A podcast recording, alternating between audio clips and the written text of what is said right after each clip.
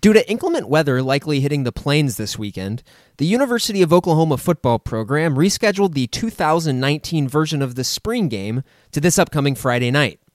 It is presumed to be the first time Oklahoma has played their spring game under the lights. Aside from the obvious inconvenience of fans needing to amend their schedules, count me as someone who sees this as a positive development, albeit an ironic one. The dirty little secret about the spring game that the coaches are trying to underplay is that it's truly terrible football. That's the honest truth. That doesn't mean you shouldn't be excited for the game. There's certainly something to be said about this being the only time we'll see the team on Owen Field until the end of August.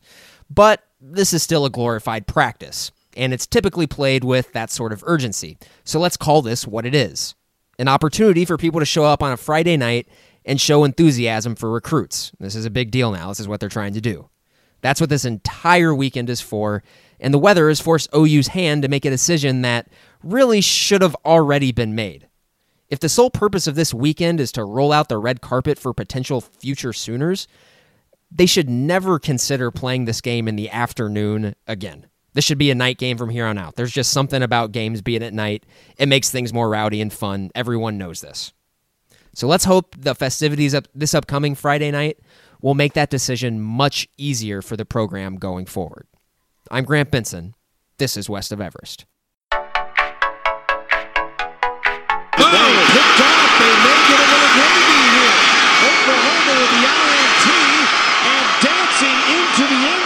With Sooners, Clint Ingram. Yeah, he's either cramping or has a pulled muscle. I thought he was showboating, but apparently Well, cramping he's up. hurt. He's hurt. He's either cramping or he's pulled. Ingram with an interception return for a touchdown. A little icing on the cake, and boy, I, I, I'm thinking he cramped up. Hopefully, he's just knotted up, and it's not a it's not a pull. But he read this and jumped the route. And Ingram says, "See you later." Clint Ingram gets our show going today. His 50 yard pick six against Tulsa back in 2005 capped off a 31 15 Sooners victory. Ingram had a fantastic senior season in 2005 61 tackles, 10 and a half tackles for loss, five sacks, and four interceptions, plus that touchdown you just heard. Hey, everybody, I'm Lee Benson. You've already heard Grant at the top of the show, this opening take. We'll bring him back into the fold here in a moment. If you're listening to this episode on the day it was released, well, we're about hours away, just mere hours away from the Oklahoma spring game. Lincoln Riley announcing Tuesday that the game will be played Friday night instead of on Saturday. It's all weather related. We're supposed to get temperatures in the low 40s, I think and uh, definitely rain all day Saturday in Norman. So instead, we're going to get temps in the 50s and 60s, I believe, on Friday night. And more importantly, no rain in the forecast, just a lot of clouds, I think. So kickoff Friday scheduled for 7:30. And for all you Lee Brice fans out there, that concert is scheduled to begin at 6:30. So the plan today, I think, is to give you all a quicker version of the podcast, something that you can kind of consume quickly before the game tonight. We'll go over a few news and notes from Oklahoma's media availability this week. And of course, some of the spring game details, the rosters, the format, things like that. And we'll let you know what we're looking for in the spring game, what to watch out for on Friday night. So, with all of that, let's bring back Grant. Let's get this thing started. Grant, I think this is going to be, and you talked about it a bit in your opening take, but Lincoln Riley said that he believes this is the first spring game at night in OU history. So, that should be, uh, at the very least, different, right? Yeah, it's a no-brainer in my decision or decision in my in my mind. Um, I just yeah the the logic to me of you know if you're having a weekend exactly you know for recruiting you might as well make the game as as lit as possible as the kids say these days so you might as well put it at night. Um, I don't know. I, I think this is actually a positive. I think this is a good thing.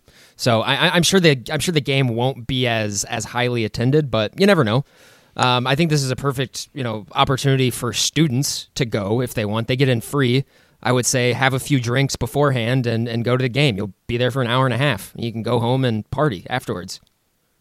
Yeah, I think Campus Corner will be a lot, a lot more um, exciting than a normal Friday night in the middle of April after a spring game with football in the rearview mirror potentially. Yeah, I guess we'll see. I know there's uh, there's probably a lot of stuff going on. I, I wouldn't be surprised if there's a lot of events revolved around the spring game weekend, just because it's one of the bigger weekends in the spring because there's not a whole lot going on. Uh, the only thing with that is, I yeah, I think it's going to be better. I just I think the reason why they probably never want to have it on Friday nights is because it's such a big recruiting weekend, and they want to have the recruits come in and and have like a whole experience throughout the weekend. So you know, Friday night they probably do something specific on Friday. Well, I'm not saying doing it on Friday night. They should do it on Saturday night. Oh, Like I Oh, know, like yeah. I, I mean, Friday night is not the preferred night to do it. I'm just saying, you. like it's it, it's it's cool that they get to do it at night this year. But no, I mean they should do it on Saturday night.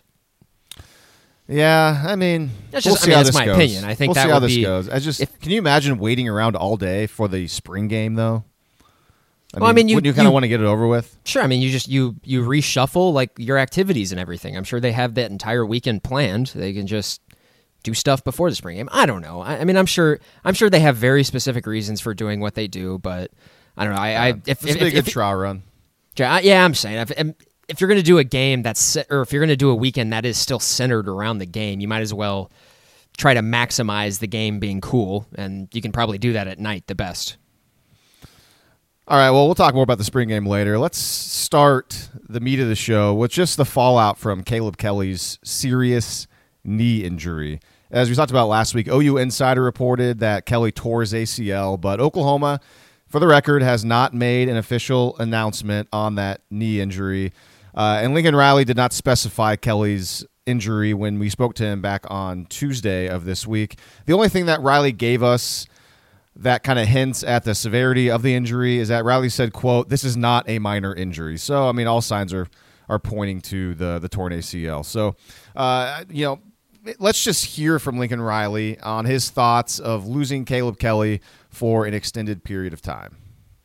He's getting ready to get it cleaned up here in the next few days. Um, so uh, yeah, we'll we'll have to see. You know, it's a it's a you know, it's not a minor in- injury, and so uh, you know the positive is is he's a tremendous worker.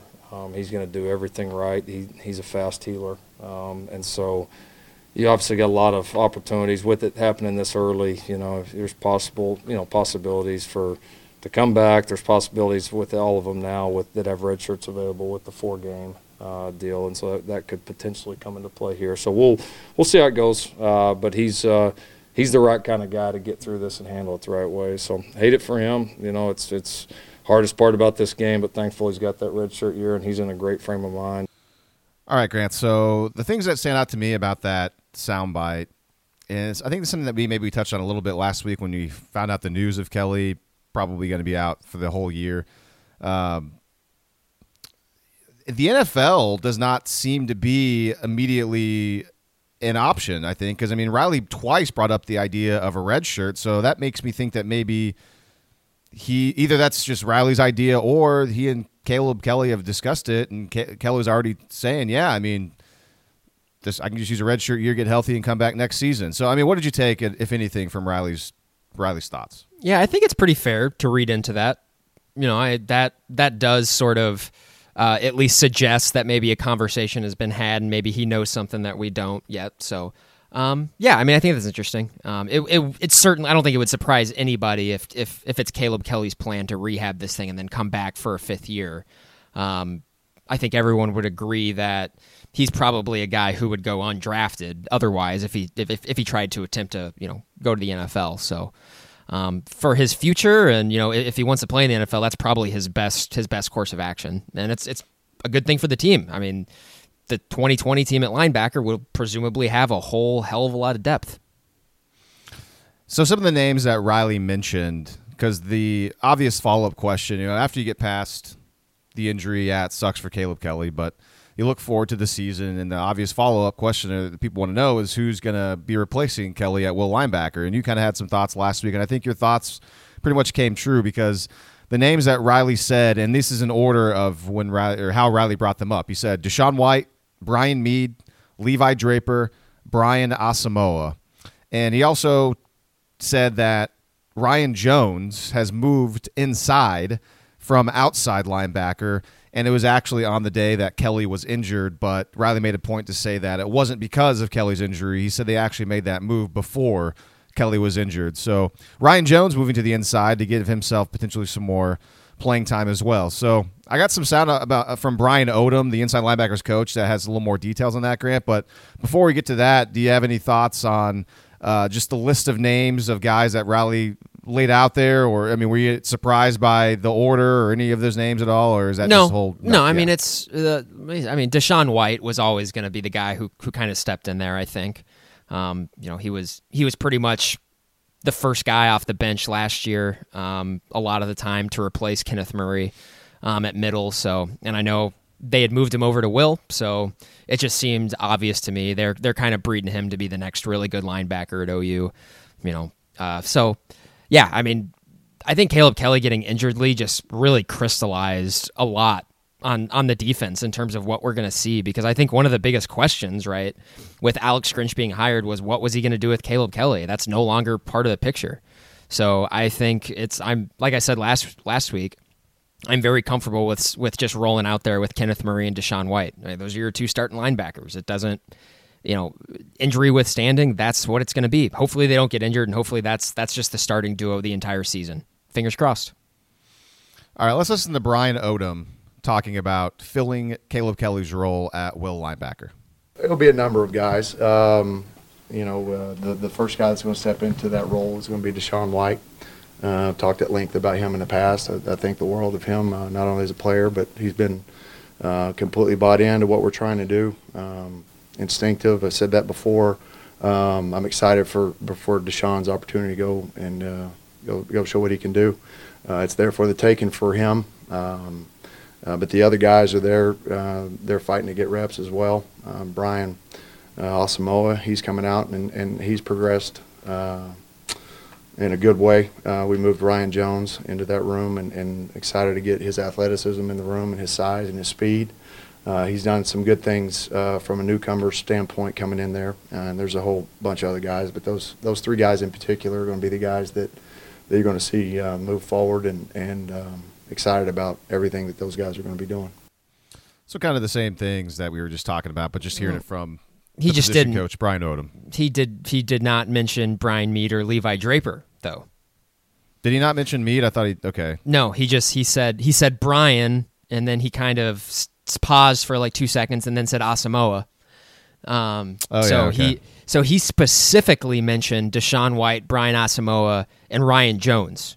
So I think that might have been a bit of a tell from him. I think those are probably the three guys right now. So that I mean that's that, Yeah. that's telling me, man, it just it just it looks worse and worse for Levi Draper every day. Well, I, didn't I wouldn't really be. I, I, I, I wouldn't be surprised if I. Ser- I seriously wouldn't be surprised if he's a guy you see in the portal at the end of the spring. Yeah, I just don't know a whole lot about uh, Levi Draper at all. Uh, I suppose he wasn't he injured at some point, maybe early last season or spring, think- or he just no, hasn't he really was- played at all. He was completely healthy last year. He played on kick coverage last year. Okay. Um, he was he he got hurt in fall camp uh, in the 2017 season. So his his true freshman year, he had a season-ending injury. Um, I can't remember what it was. I think he like broke his leg or or something like that. But uh, yeah, no, he was a he was a highly recruited guy. He was a four star guy. Um, had offers from pretty much every major program in the country. He had an Alabama offer and whatnot, and uh, maybe just a guy who just is you know just never really fit into what they wanted to do. And I can't really blame him because the previous coaching staff didn't know what they wanted to do. So Well, Lincoln Riley mentioned Levi Draper, so that just for some some context. I mean, the inside linebacker coach, sure, he's working up with him more, but I mean, Riley at least mentioned him, so he's yeah, but he's also you know off the. he's got to be the he, he's got to be you know the diplomat right? Brian odom is the guy who who is going to be making the final decision of who plays. And he just he specifically mentions white asamoah and jones. Yeah. so I, I mean, it's it's still spring. It's spring. But like I, I think you know we can take this as a snapshot in time and say hey today's april 11th or april 12th when you're lif- listening to this and those are probably the three guys at will right now All right. Well, that's a i think that's You know, fair yeah using the i guess the the theory of listening to who the coaches bring up and then kind of basing your thoughts on those are the guys that you know maybe have a leg up on other players that transitions us into our next soundbite from lincoln riley just an all-encompassing thought on he was asked generally you know who's having a good spring and Riley listed off a bunch of names. So let's see what you can gather, if anything, from this soundbite from Coach Riley.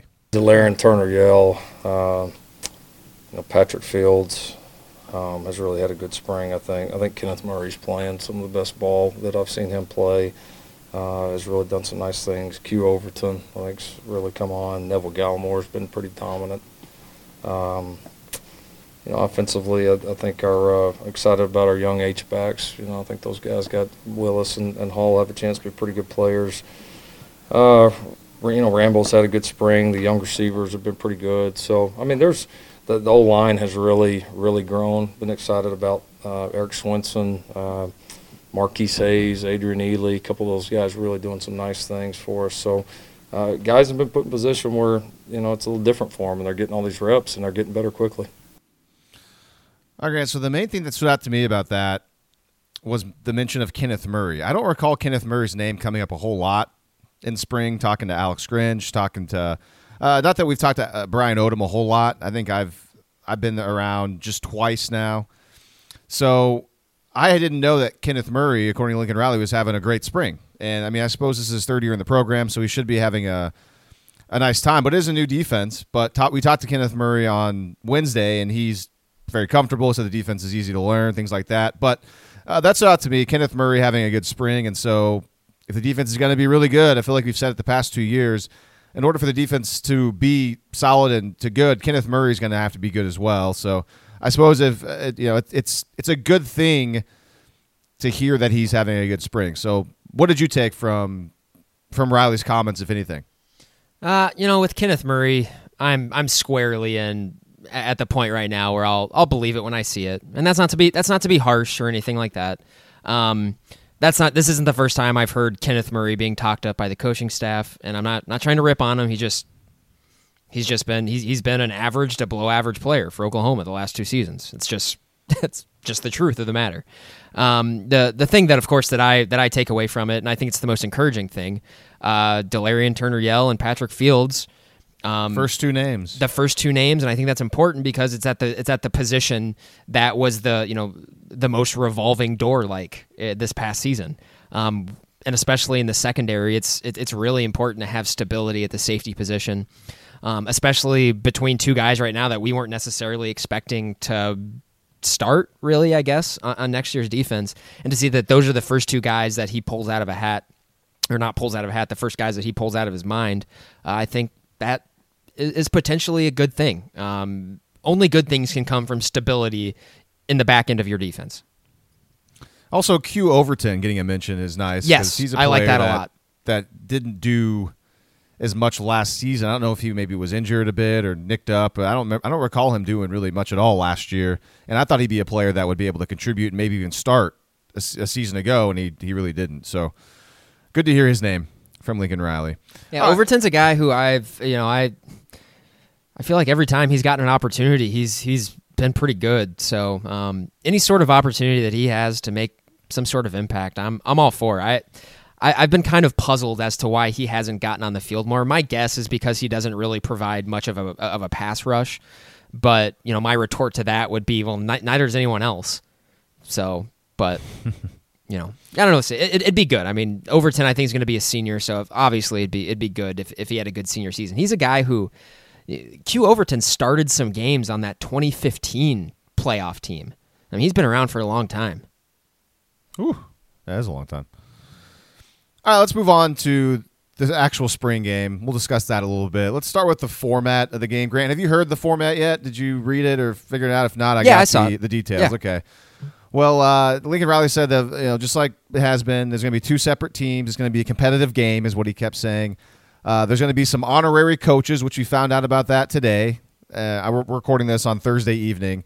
And I guess the biggest change that's notable is that they're just going to play a full half of football, and that when the game will end, Riley said the players will not come back out. So basically, they're going to play a half. They're not going to play a full game. Riley said they might make the quarters a little longer, but uh, basically, it's only going to be a half. I would guess that it it'll last something something like max of like an hour of actual game gameplay. That's just a total guess on my part based on like a half of football. So that's the uh, the format grant.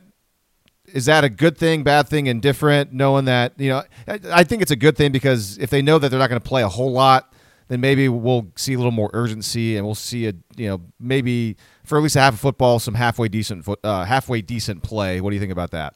Yeah, no, I like it. Um, and also limits the uh, the chances of injuries. Hopefully, absolutely, and it's mostly for that for that reason. Um, it's it's it's not good football. This is not great football. It's football played at largely sixty percent, um, and it's just it's it's it's blah. It's not great. So blah. yeah. So we're gonna the the things I'm most looking forward to, what I'm gonna be watching. I want to see how the defense lines up, and I want to see if they're if they're moving pre snap. That that's that's gonna be the thing that I'm watching the most, and I, I'm sure we'll probably get to that point, but. Um, I, I'm I'm always skeptical about what we can take from this game. I mean, especially after last year. That was that was one of the biggest waste of times I had ever seen. so I got the rosters in front of me here, and uh, by the way, we haven't really mentioned it yet, but some technical difficulties on the pod today. I don't really have internet access except for on my phone, so I'm glad I printed out the rosters before we started doing this because if not, I wouldn't have had access to the rosters.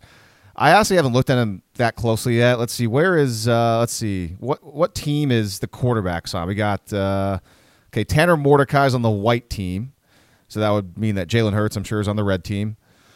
Grant, have you looked over the roster? I'll start with you. Maybe you've done a little more research on this. No. I looked at him a little bit, so I think uh, Gosh, Morde- we're really on the Mordecai's- ball on this one. Mordecai's throwing to CeeDee Lamb, uh, I think Jadon Haselwood and Charleston Rambo as notables, and Lee Morris. and Lee Morris, and then um, Jalen Hurts. Jalen Crawford's on that team. Yep, Jalen Hurts has Bridges, Weiss, um, I think Calcaterra maybe. Well, here's the thing. I was going to bring this up. I might as well bring it up now.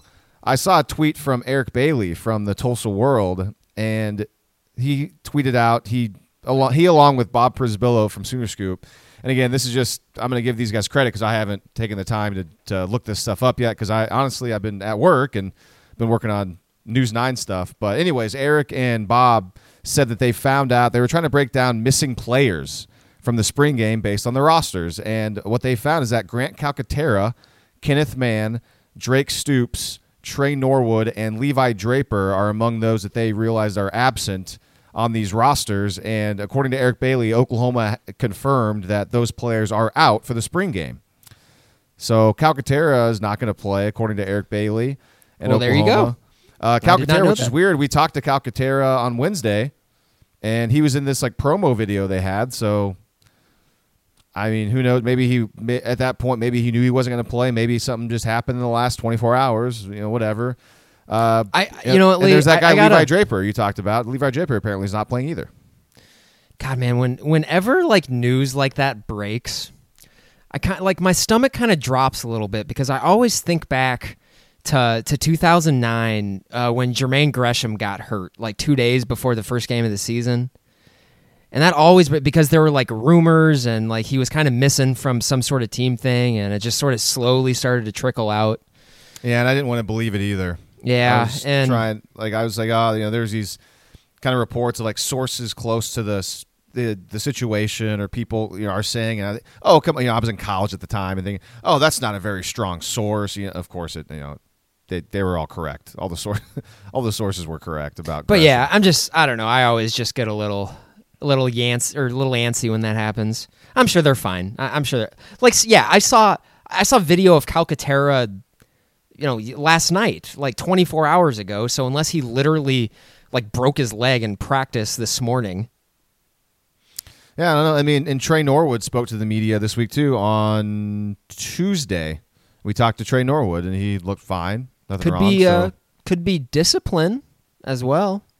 that, or that's- I mean, just That's ultra speculation, obviously. No, I mean the it could be anything. I'm gonna I'm gonna use the glass half full thought and just think, you know, because Lincoln Riley, this maybe like every coach feels this way because it's the spring. If there's like a slight bump or bruise or nick, they don't play these guys. They just sit them out. They're like, whatever. We're there's not. It's not worth it. Not worth getting anybody more injured or anything.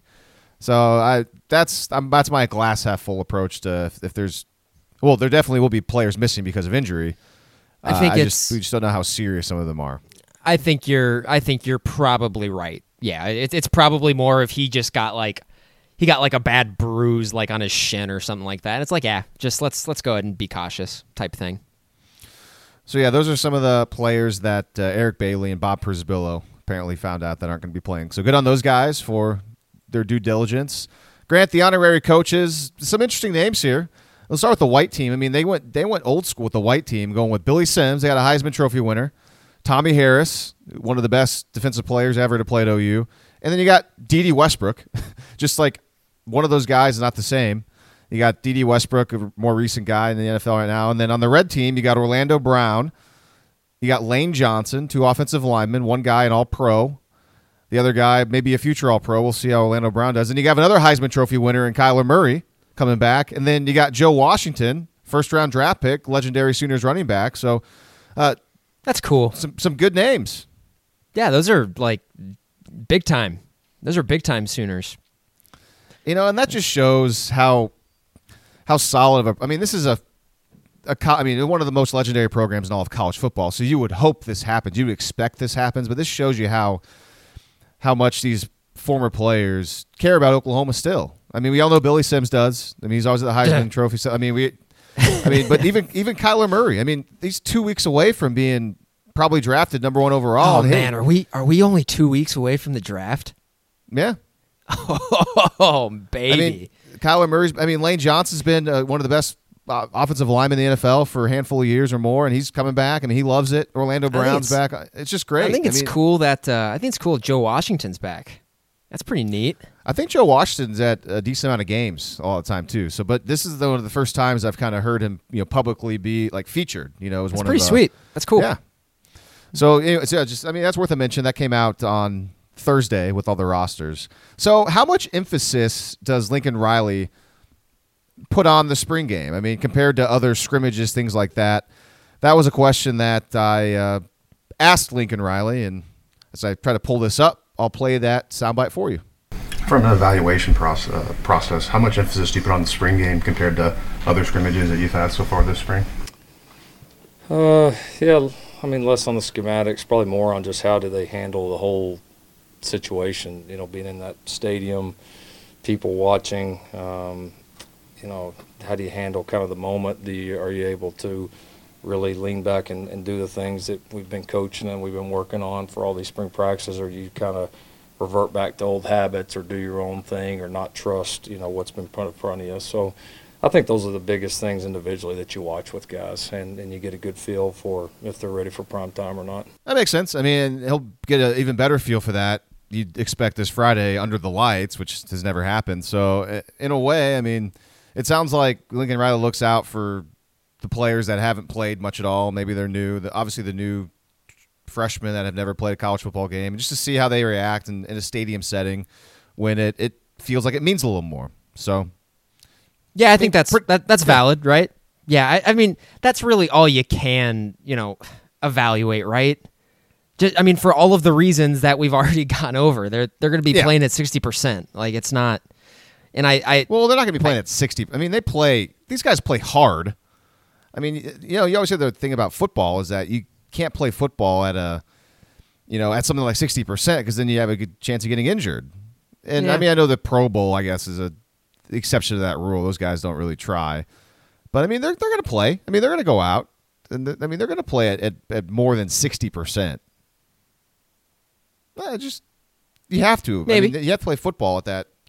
Sorry, I think I cut you yeah, off. But uh, no, I, no, I don't really have a rebuttal. I was just like, yeah, I mean, you, yeah, I, I, I feel like I, I stated my case. I, I don't need to rebut you. I'd say closer to ninety percent than sixty. Uh, yeah, yeah. I mean, you know, I I I tend to say some pretty crazy things. uh, but well, here's yeah, the I thing, mean, though. I mean, but everyone I, knows what I mean. Yeah, I mean, Alex Grinch would tend to agree with you though, based on uh, his comments this week as I look over my sheet to make sure we're still on schedule here. Because Grinch, you know, he was asked, you know, like, how are you going to know if, uh, you know, things are looking the right way, like, what are you going to take from the spring game defensively? And he said, well, there'll be very little that I'll be able to take away from the game because, well, there'll be contributors that won't be able to play in the game. And he mentioned because of injuries. And we talked five minutes ago about that tweet from Eric Bailey and Bob Przybylo, and some defensive guys on that list Tre Norwood, Kenneth Mann, Levi Draper, We've already heard about the the numbers struggling or being low in the secondary. So and right now, Alex Grinch, I mean, that's what he said about the the defense. So there's not a whole lot he can take from it.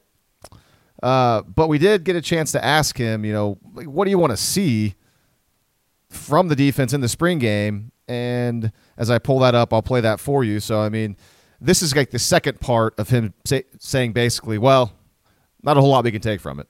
It's the first opportunity for some of these guys, uh, for some of these guys at all, to, to play, you know, kind of kind of under a, a spotlight.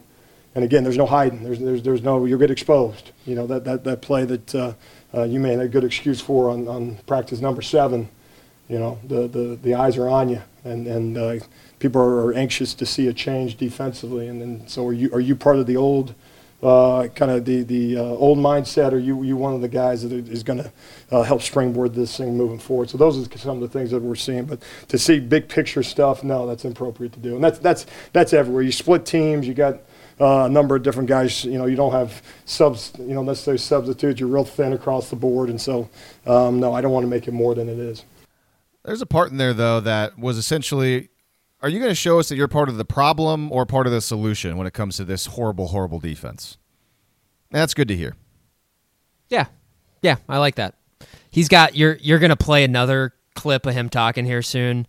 That uh, fires me up, man. I'm just you should probably just play it. Yeah, I probably should. Hold on, let me. Yeah, you it. know you know the exact one you're talking. I'm talking. I was about. saving that for the end.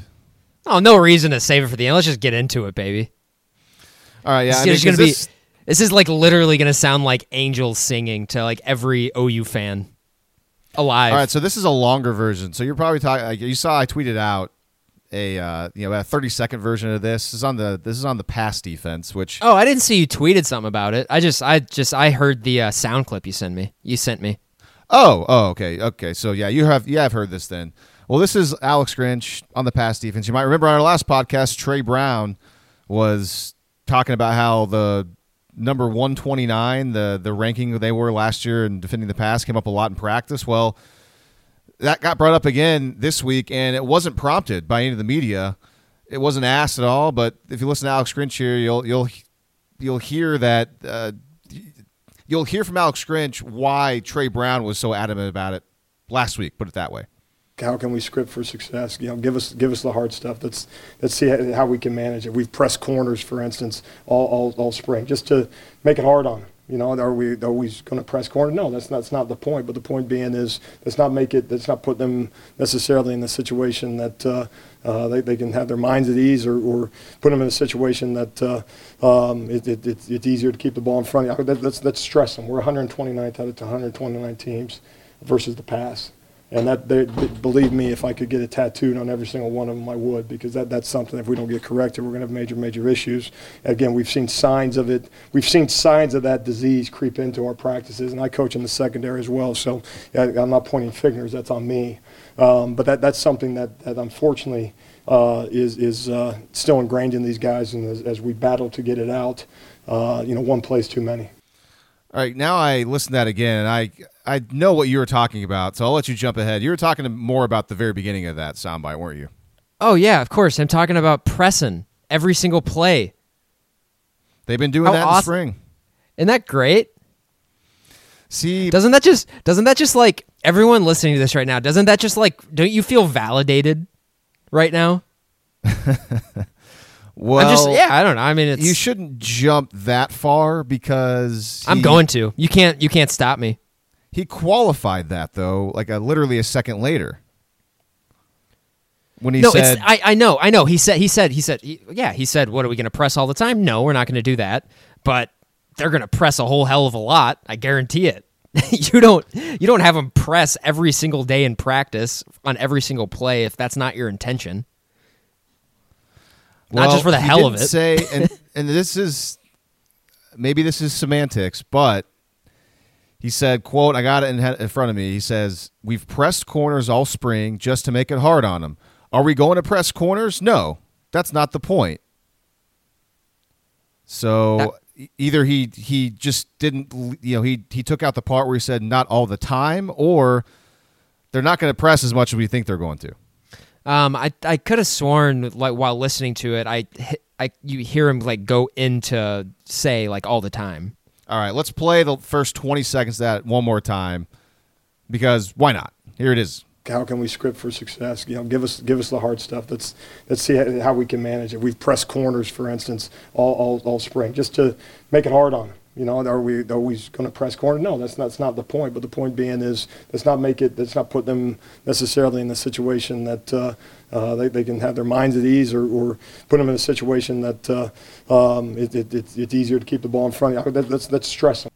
So yeah, It, he doesn't he- say all the time. He does. He yeah. He doesn't say all the time, but then but he's obviously by context like just in terms of just like human speech mannerisms. He's going into he's like stammering. He was going into saying, "Are, are we gonna like press all the time?" That's what he was This- trying to say. This is what this defense has done to us the past. I know. Years. We should- We're let's listen to it again, like- Words. Let's let's treat it like the Zapruder the Zapruder film. no, I, th-. I think. and you know I'm right. You know I'm right. Don't play devil's advocate. Why not? I mean, Oh, you know I'm haven't right because you know you know it's correct. Well, based on the film I've watched of Washington State and stuff, yeah, they're they're gonna get hands on guys. But uh, I just thought that was just an interesting part where, if you want to get real in depth, uh, he almost made it seem like, oh, we're just pressing corners here in the in the spring just to make it really difficult on them, so that when we don't press them, when the actual game starts, they'll be even more comfortable. Which, now saying that out loud, just that doesn't make sense, anyways. No, did you? But did you also hear the little thing he he slipped in there about how we don't want them just kind of sitting back and accepting like Yeah. what comes to them? Or yeah, like this is like he well, said the that point is he wants them to depress this and do this so that they're not constantly in situations where they're comfortable. They want to. He wants them to be uncomfortable all the time, which that's great because then if you're uncomfortable all the time, then you'll be more comfortable in chaos, and you'll make. Oh plays. yeah, you'll yeah you'll learn how to execute when you're uncomfortable. That's the point. Hopefully, if So what about the last? What about the last half of that soundbite when he brought up the 129 out of 129 and he wants to get that tattooed on everybody? Yeah, I mean, sure, but I'd much rather him get like the the call sheet tattooed on them or something like that, or have him instead of doing that. I'd rather you know them watch an extra couple hours of film every day or something. That's a, that was a very Lee answer I just gave. Eh, so it It's all about answer. film. That's the So only answer. That's the answer to every problem. Just watch more film, baby. Yeah, yeah. It, uh, the answers are in the film. They always are. All right, so we've played a lot of sound bites and things like that. Let's. What do you want to see from the defense, Grant? What are you watching for? I know that you're not the biggest spring game fan. It even sounds like Alex Grinch is like, you know what? Not a whole lot you can take away from this, but just as a as a football fan, as an Oklahoma fan, just uh, somebody who loves the game, and uh, knowing that it's a spring game in that context, what do you want to see out of the defensive players in this game on Friday? So, like I said earlier, yeah, I'm going to be watching how they line up, first of all, just to see if there's any sort of material difference there. And then I'm going to be watching closely to see the defensive line, if they're if they're doing like tho- those stunts, um, those uh, and the the shifting before the before the snap. That's that's what I'm going to be looking for. Um, you know, I I guess I'm usually I want to look at the young guys. I want to see you know their size. They look ready to play college football. That's what I'll be paying attention to. It's it's going to be so hard to to gauge what they're doing, Lee, because it's just not. It's they're going to run like four plays. It's all just going to be base defense. So you know, I'll I'm going to watch carefully, but there's not anything specifically that I'm watching for, other right, I than mean- o- other than what I said already. Yeah, no, those are good things. Uh, the defensive line one's really good because that's something that that I doubt they'll put a whole lot of stuff on tape this early, but that's something that they're going to want to do. So we'll check that out. You know, last year I wanted to watch Bookie a lot, and this year, I mean, now that Delarrin Turner Yell and Patrick Fields are getting all this hype, I definitely want to watch them closely. I mean, I like watching those individual players, uh, but honestly, I want to see this defense on both sides. I want to see the defense not really give up much at all. I mean, I want to see the offense not score a lot because we got Tanner Mordecai, who's a young player who's never started a game, his second year in the system, who, you know, he might be a good player, but very inexperienced. And we got Jalen Hurts, who is a very experienced player, but not in this offense. And let's be honest, he's not the greatest throwing quarterback uh, in, in the world. I don't think these guys, these quarterbacks, should be able to just go out there and, light them up. I want to see this defense, even though it's not supposed to be very good or it was bad last year. I want to see them make plays and make it uncomfortable and uneasy on the offense. In a weird way, I want to see the offense not play well, but because of the defense. And we saw the defense play well last year, but it didn't matter because the weather was so bad. It would have been weird if the defense didn't play well. I think we saw one touchdown in the entire game, maybe two actually. Now that I think about it, so I want to. I mean, there were also de- like 40 mile an hour winds, though. Right, yeah. So like I mean last year doesn't really count. So this year it'll be more advantageous for the offense than it was last year. So the offense should have a nice game, but I want to see the defense beat the offense. And so I know it's kind of an all-encompassing thing, but I want to see the defense play well, especially after we were hearing all these things about how it's it's not sounding that great. I know they were ahead of schedule a couple weeks ago, two and a half weeks ago, but man, it just it does not it does not sound all that great right now out of the mouth of Alex Grinch and What are the You know- chances, Lee, that Alex Grinch is just screwing with all of us, and they're just they've just been amazing. They've picked it up so quickly. He can't Oh, believe how much like progress a- they've made. maybe like a one percent chance. He just he Yeah, seems so darn honest with everything he says, and I don't know if that's how he always is or how he always will, but I'm sure it is. I'm sure. I mean, like, why would he? He's coached for many many years. I don't know why he'd all of a sudden change his his style when it comes to addressing the media. Uh, I mean, I think he'll tell Ooh, you. you how- know, it would be it is. if it if it were possible, it'd be like a, a really a really like someone who was really obsessed or someone who had quite the work ethic or whatnot would go back and and look at like old Washington State stuff to see how he talked to the media, see how he talked about his defense, like during the Yeah. season and whatnot. That would if be you could find it, if you could Yeah. find that stuff, you know, who knows? Yeah, someone out there who's like someone out there who's like still in college or something like that, or has like a lot of free time. Start loo- looking that up. Like start looking that up or something. That'd be cool. Yeah, totally. We'll totally I- give you credit on the podcast. I can't like pay you or anything, but it, it'd be cool. hey, we can give you a, a thumbs up. Uh, way to go. An attaboy. So that yeah, that's what I want to see. I DaShaun White, I'm interested in that. Let's transition a bit over to him because talking to him this week, you know, we talked to him the day, you know, after the same day we talked to Lincoln Riley and heard about Caleb Kelly and found out that, you know, DaShaun White's the next guy up.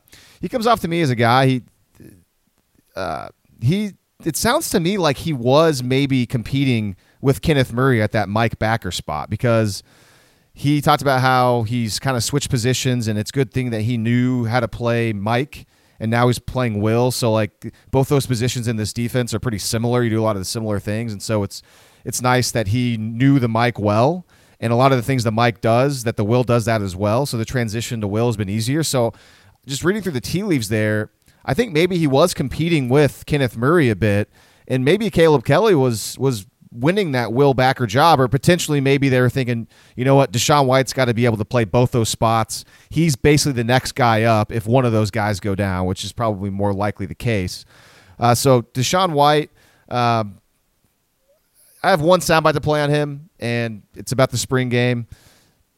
It's somewhat interesting. So here's DaShaun White when asked about kind of you know what the fans can expect from the defense on Friday night.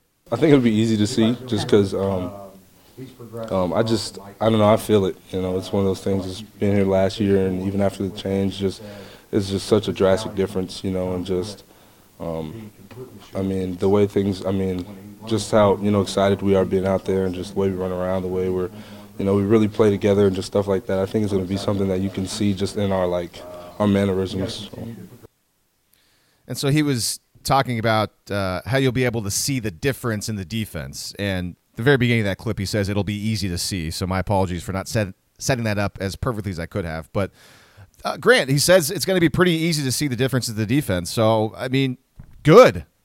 I like hearing that. I mean, whether or not he's pulling our chain or yanking our chain, I guess is we'll find that out Friday night. But uh, um, it, it makes me kind of think that there are going to be some things, maybe like you know, moving the defensive lineman around quite a bit and the way the, the secondary lines up, things like that. Maybe that do look drastically different than what we have seen. Yeah, I mean, I, what would be like? What would be the upside of not doing what you're going to be doing over the course of the season? The only the only one would be right, just not to put stuff on tape. Like, I guess, 'cause- yeah. yeah. Because so, I mean, I would hope we'll at least. I mean, I think even if we just see his base defense and just Yeah. sort of the little tweaks that go along with it, I that's going to be enough for me. I, I just want to see what it looks like. Is all. I'm curious. Most of all. Yeah, and honestly, everything will be put on tape probably after week one against Houston. I mean, most stuff. So it, it you know, who cares? You know, like it's it's all going to be put on tape eventually, anyways. Yeah, but I mean, it's yeah, it's yeah. That I mean, that's true. If if teams really want to, they can go and watch Washington State tape. Yeah, You know? like we have, like we have. Yeah, exactly. Quite a bit. Yeah, I, we're not. I yeah, I, I can almost assure you we're not going to see anything on on Friday night that you can't see going on YouTube and watching Washington State. Probably. All right, Grant. That's all I have. Like hard hard line stuff on the spring game. I have a couple other notes that I've wrote uh, uh, wrote uh, that I've written down. Uh, let's see. Uh, did you hear about Tanner Mordecai popping off a 75, 80 yard touchdown run the other day? Apparently, he's got Uh, wheels. Yes, I have heard that. I have heard Kenneth it Murray ad was very impressed. So I mean, yeah, I mean that's cool. That's cool. I hope I hope Tanner Mordecai's awesome. So Lincoln Riley has said multiple times that yeah, they're not going to be recruiting statues back there. They make sure that they get quarterbacks that can do it all, that are athletic, that can move around, that can throw. So I mean, it, the new age kind of quarterback.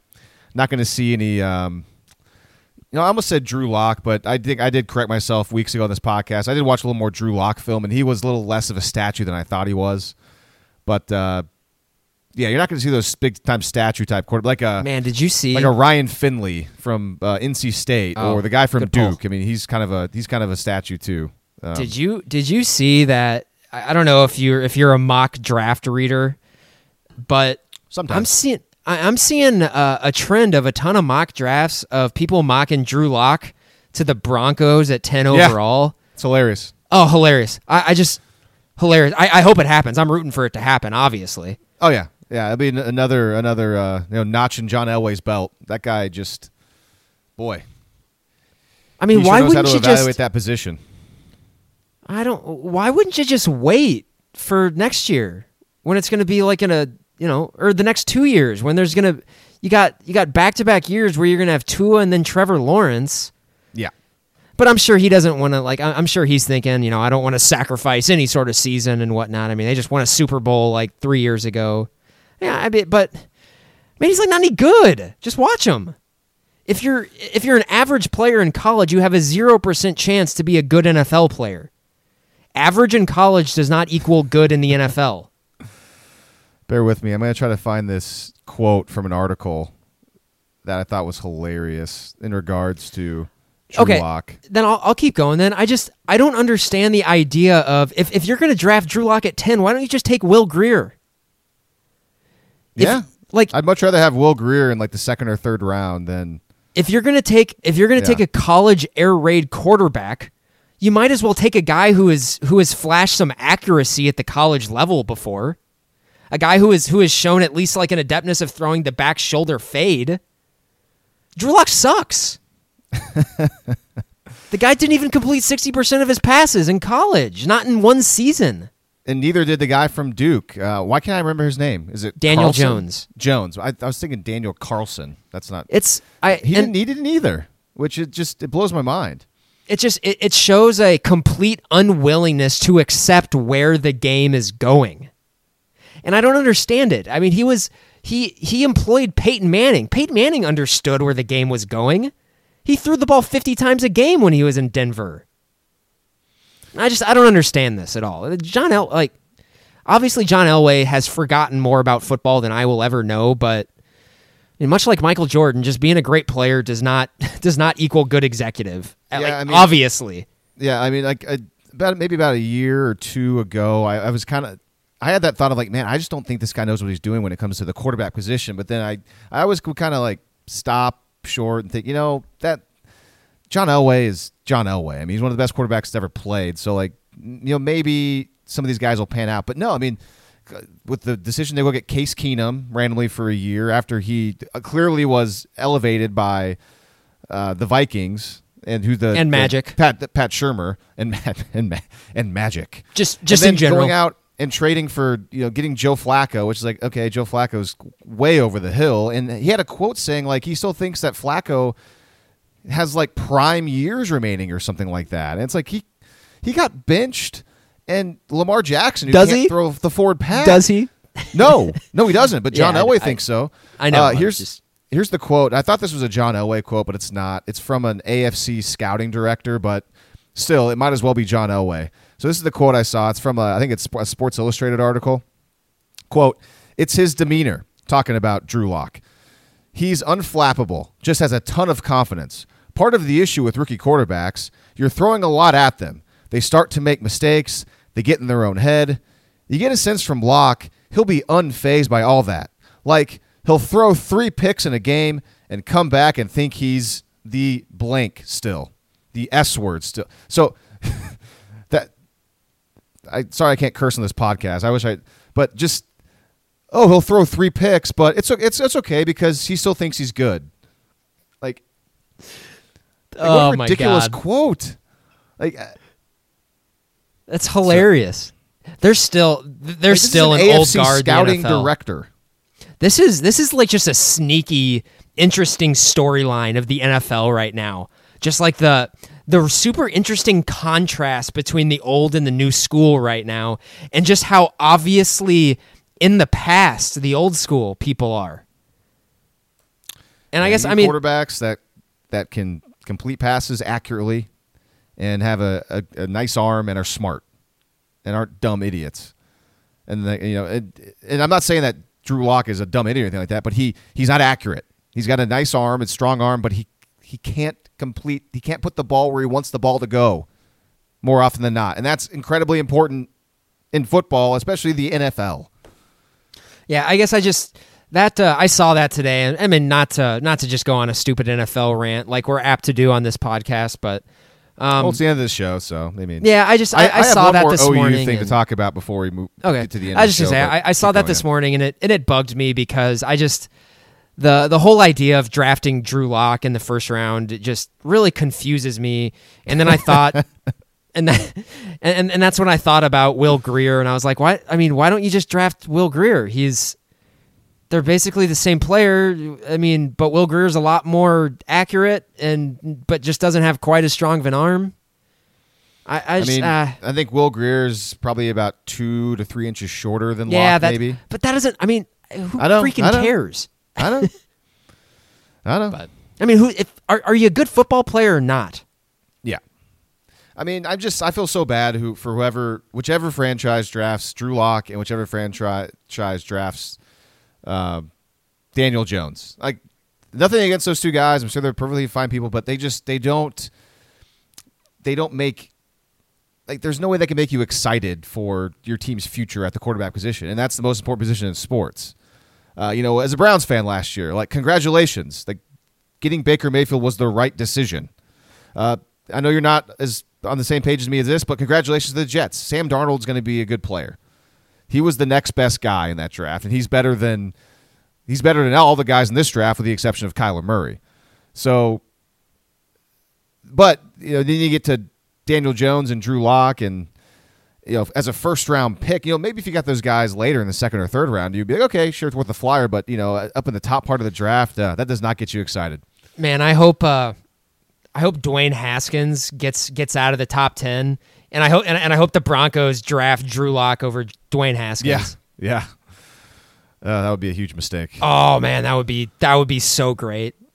I, mean, I, I I really hope it happens. All right, the last thing I have on OU, Grant, is I mentioned last week on the podcast, we're talking about the offensive line, and I wanted to go back and look at the film I shot from last week and, and write down the offensive linemen who were in the two different groups that were going. And so I went back and did that. I wrote it down. I didn't send it to you, so I have it here now in front of me. And granted, this is a week and a half old, but you know we'll see what the starters look like in the spring game. But here were the two groups of offensive linemen that I saw on the field. And I'm going to guess that this group here was technically the number one group. So I'll start with uh, who I believe is probably the number one group. Left tackle, Erik Swenson. Left guard, Marquis Hayes. Center, Clayton Woods. Right guard, Tyrese Robinson. Right tackle, Adrian Ealy. So that was the first group. I'm guessing maybe maybe the ones. Even though I gotta say, actually, to be fair to Lincoln Riley and the team, Lincoln Riley made a made a point to say that he's not even sure who the ones are yet at offensive line. Uh, so they're still trying to figure that out. And then the other group of guys: left tackle Finley Felix, left guard Daryl Simpson, center Ian McIver, right guard Brey Walker, right tackle David Swaby. So those are the two groups on the offensive line that I saw Uh, the last time they were allowing us to go in for to practice for the first 15 minutes, and they were running quick, uh, just going through against air.